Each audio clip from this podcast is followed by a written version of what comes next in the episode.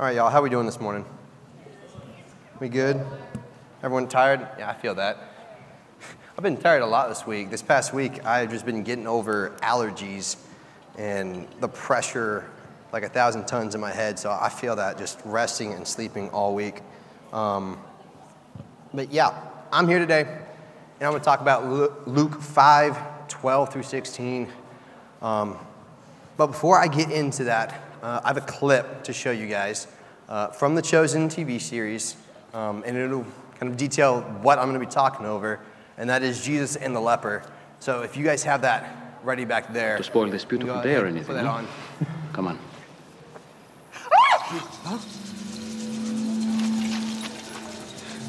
So here we have the leper right here, and we've got Jesus and his disciples and some of his followers. Stay back. That's going to be the main character right now. Come any closer. It's okay, John. It's okay. Rabbi, you cannot. It's disease. You can't.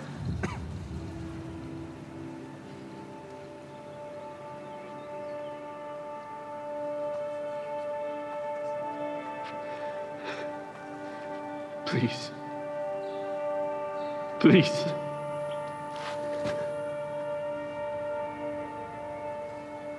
Please don't turn the wish from me. I won't. Lord, if you are willing, you can make me clean. Only if you want to, I submit to you. My sister, she was a servant at the wedding. She told me what you can do. I know you can heal me if you are willing.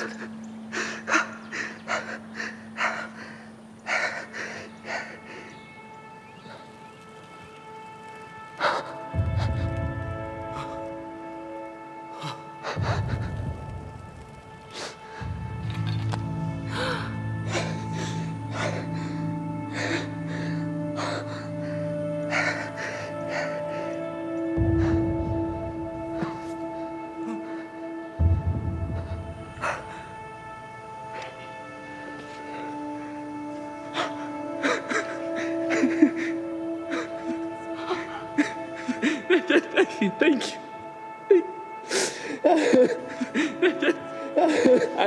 I knew it. I knew it. What can I ever do? Do not say anything to anyone. You don't seek your own honor. Please just do me this one thing. But what do I tell people? Go, show yourself to the priest. Let them inspect you and see that you are cleansed. Make the proper offering in the temple as Moses commanded. And go on your way.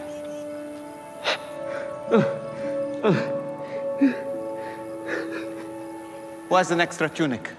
All right, we can pause right there. But that is the best visual representation I can give y'all about this passage. Now, it's not the exact account, but it's the best that we can come up with. But that right there is powerful beyond words. And we'll expand. But the passage, it reads, Luke 5:12, while he was in one of the cities, there came a man full of leprosy. And when he saw Jesus, he fell on his face and begged him, Lord, if you will, you can make me clean. And Jesus stretched out his hand and touched him, saying, I will be clean. And immediately the leprosy left him. And he charged him to tell no one, but go and show yourself to the priest and make an offering for your cleansing, as Moses commanded, for a proof to them.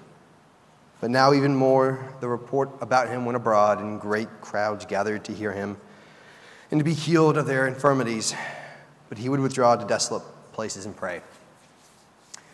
Let's bow our heads real quick and just pray over the message before we begin. God, we just thank you for this opportunity to gather and just dive into your word, God. pray right now as we explore and get to unpack this passage, God, that's you speaking through me and nothing of my own. God, that they can truly hear your words here today, and they can have their lives changed by this truth, God. God, we thank you, and we praise you, and we ask this all in your Son's holiest name. Amen. So, I have a quote for you guys. Great poet, someone that you probably all have heard once or twice. His name is Marshall Bruce Mathers III. Some of you all probably know him from another name, but the quote that I have here very much works for what position the leper was in at that moment. It says, look, if you had one shot or one opportunity to seize everything you ever wanted, one moment, would you take it or would you just let it slip? Some of y'all probably know that. But y'all, this leper had that one moment. He had something that he wasn't going to let go of. Something that was going to radically change his lives. And so looking at this, I have 3 points to highlight what that leper did in that moment. You guys can go ahead, put up the main point slide for me. We've got desperation. We've got faith. We've got obedience. And I'm going to expand upon all these to show you that we're not much different than the leper in that story, leper in that clip. Physically, we may be different, but spiritually, we're not much different at times. Emotionally, we can feel not much different. It's kind of unpacking that. Leprosy back then was a crazy bad thing, crazy tough. It was a disease all throughout the skin, oftentimes in various colors, whatnot. I'm not going to go into full detail so I don't gross you guys out. But it was something that was frowned upon and just almost disowned in society at the time. We see issues like this all the way back during the time of Moses. And Moses is referenced here in the scripture as going back to the law that Moses had commanded. And they're referencing Leviticus 13, cleansing laws, and how we're to make offerings and sacrifices, oftentimes for our sin. But before Jesus had come down and way back during the Exodus, there were certain ways that people would atone for their sins and whatnot. Leprosy was a tough thing to atone for, because oftentimes it wasn't always right away cured or right away like given grace. It was often associated with sin and shame. Sometimes leprosy was seen as God's extreme judgment on those who are just so lost. If a person had leprosy, they weren't allowed oftentimes to come very close to many people. Y'all remember how when COVID first hit, there was the whole 6 feet social distancing type thing? That's as close as you were allowed to get to someone else if you had leprosy. You couldn't be closer. Imagine one of your family members, by societal norms and societal laws, being told you cannot be within 6 feet of one of your family members. That would suck. And the shame that you'd carry around being labeled socially as an outcast. I know some of us can relate to that at times, of feeling different, feeling like you're on the outside, feeling that you're not worthy. Y'all, that's what this man was, but he was considered the worst of the worst. If there was even a breeze coming through town, he had to be 150 meters back from the nearest person. Y'all, that's quite a ways. It's quite a ways. So to put it simply, like, this man was just seen as nothing. He was seen as garbage. And it was hard for him to feel any worth, feel any value, anything. But all of a sudden, Jesus comes up around the time, starts doing kind of these crazy things, these miracles almost. And he's sitting there desperate for anything, desperation. When you're at the end of yourself and thinking, there's nothing else I have, there's nothing else I can do, where is my hope? Where can I go for something, for support? Y'all, that's where exactly he was. His sin and his shame had shaped and guided his life. His condition brought him to a point where he was willing to risk everything. He could have been severely punished, let alone potentially executed for doing what he did without giving a proper heads up or waiting until Jesus was a lot more secluded from others. He was waiting for an opportunity where he could go and just give it all and just say, God, here. But what he did was he acted in desperation. But there was a kernel of faith in there. Kernel of like, he knew who God was. He knew what he could do. But he was just desperate for anything and everything. Oftentimes, we can miss our own conditions, our own sinfulness. That doesn't mean that we can't go to God, but sometimes we need to see the reality of our own sin, that it truly does separate us from God. That without Jesus, there is no way we could be in God's presence. Sin defiles us in the sight of God, but through Christ, we can be healed of the plague of sin that separates us from God. When Adam and Eve fell in the garden, God could no longer be in that presence. That's why we see all throughout the Bible, people would come so close but never be fully in the presence of God. Moses was probably the closest a person got before Jesus came. And even then, he saw just a sliver of God. And the radiance was too much that he himself reflected some of that, and he had to cover himself so that others wouldn't be blinded. That's because our sinfulness, our condition. God hates sin. It's clear. It's simple. It's a disgrace to him, and it keeps us from his presence. Ultimately, that desperation, that realization of your shame, your sin, keeping you away from the goodness of life, that's where this man was.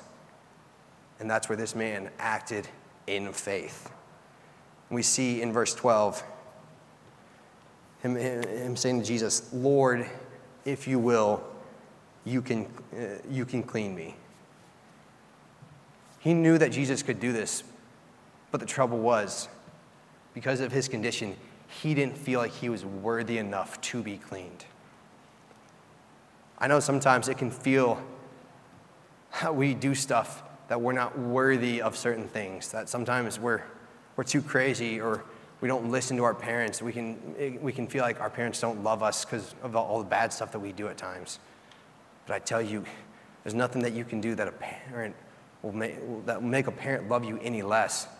There's nothing that you can do that Jesus will love you any less for.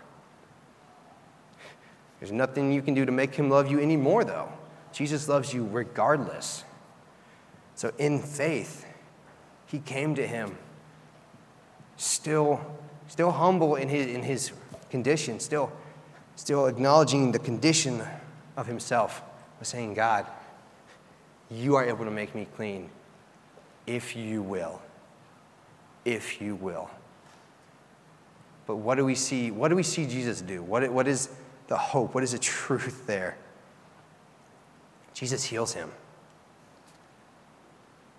He risked everything in faith for Jesus, who was yet, even before him, still something he just didn't feel was going to do it, but did it.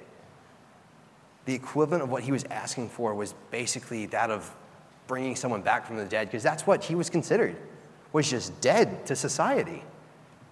People looked at him as nothing, and that's what he felt. He's like, well, I have nothing left. If this doesn't work, well, I've lost nothing. I'm just at the end. I'll just wait till I wither away and die. Oh, what Jesus had been doing so far hadn't been to that level of just miraculous. Jesus will do some crazy, astounding things in his ministry, but this was one that really started to catch the attention of the people. That's why he started getting all this attention from the crowd, stuff that he wasn't seeking for himself, but the world was looking for, because they just wanted a quick fix. They knew that they could go and they went and did something, they get a quick fix, they'd be fine. But they weren't looking more for what he was, the ultimate end to all suffering, to all pain. And so Jesus healed him, and he did the miraculous. He gave that man new life. That's similar to us in Christ. We are given new life in Jesus. when we look at ourselves and say, I have nothing left, and you give it all to Jesus, you give it all to God. Say, God, if you will, make me clean. You act in faith, because it's not by works. Nothing that man with leprosy could do could have earned him that life. He was the lowliest of the low. But Jesus saw him as a wonderful son. Jesus saw him as someone with value, with purpose, with a capacity to be loved, and did the unthinkable. In the clip, you saw all the disciples were like, no, don't touch him, don't touch him. Jesus said, hey, it's okay, I got this. Jesus went to him. And you could kind of see from the clip, like those sores, those gashes, those wounds, all that, like they were starting to fade away. Jesus physically took that into himself, taking that on himself and away from him. He stepped in his place for that. That was only after faith was given there. Those who have been redeemed from sin by grace through faith in Jesus can stand in God's presence in full confidence of the acceptance in the beloved. If there's ever a moment you guys have questions or whatnot, a great resource for some of this is Blue Letter Bible and gotquestions.org. Ephesians 2:8-9 speaks to that. For by grace you have been saved through faith, not by works, so that no one may boast. God had prepared a good work beforehand for each and every one of you. And so after that, after faith has been enacted, what must we do? We must live in obedience. That's my third point. What did Jesus command him? Not to go and tell the people about him, not to go and bask in his own glory. No. What did the law command him? What was the law of Moses given? You know, give certain sacrifices, certain offerings for your cleansing, to show the priest, hey, I have been cleaned, I've done all that you've commanded, I've done all that the law has told me to do. So you can tell the people I'm good, I'm to be brought back in. That was the custom, that was the tradition. Jesus didn't come and say, oh, no, it's all about me. No, he said it's all about God. He gave us the law back then for the realization that we're not perfect. The law was meant to remind us and show us that we were never going to be perfect, but that we needed something better for us that could be perfect, and that would be Jesus. And so Jesus tells him, hey, go and do as you have been instructed. He does so in obedience. Jesus, all he was doing was in obedience to the Lord. As we saw last week, Will talked about Jesus in the temptation. Y'all, Jesus at any moment could have done what he wanted. Any moment, Jesus could have done anything during those three temptations that's talked about in Luke 4. But he didn't. Why? He was obedient to the will of the Father. He was obedient. He was faithful to the will of the Father and obedient in that. And so we see that though the report did go out, Jesus, he went to desolate places and he prayed. He didn't seek his own glory. He didn't seek his own boasting. He didn't seek anything for himself. He simply gave it back to the Father. Everything he did was for the Father. Everything he did for you guys, each and every one of you, for me, for all of us, he did it for us. He saw us in our condition of nothing and gave us everything so that we would have something. We would have eternal life.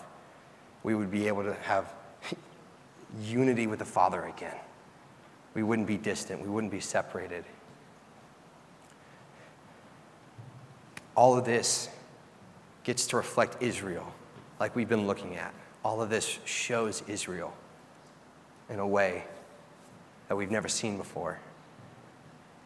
Leviticus 13, they're in the Exodus, they're leaving, they're given new laws of how to live, how to go about life.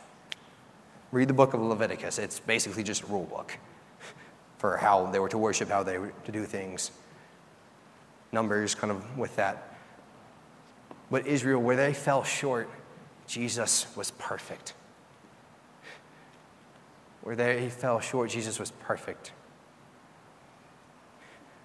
Where they complained, Jesus didn't. Where there was seemingly no life, Jesus gave abundant life. Jesus was there. Jesus gets to shadow everything from the Old Testament about Israel and fill in where they fell short and be perfect. Because ultimately, if we were to have a sacrifice, have someone be our substitute on that cross, and it wasn't perfect, it would have meant nothing. But Jesus, being perfect, ultimately filled the need that we could never fill. So kind of wrapping up, I have some points to think about. Genuine desperation for Jesus. And I mean genuine. You are at your end. You are on your knees crying out to God, realizing that there is nothing you can do on your own without him, and that your sinful condition separates yourself from him. Genuine desperation for Jesus will lead to faith unrelenting. If you genuinely desire to have new life, true life, you will be faithful to follow him, not out of his desire just to check off a box, but out of his desire to fully obey him and live in the love that he's given you. But genuine desperation for Jesus will lead to faith unrelenting, and that faith, when genuinely lived out, will lead to obedience to God. Simple as that. Simple as that. Nothing crazy. You don't have to have the whole complex, what is life all about? It's simply living a life for God out of faith and obedience, out of a genuine desire to do his will.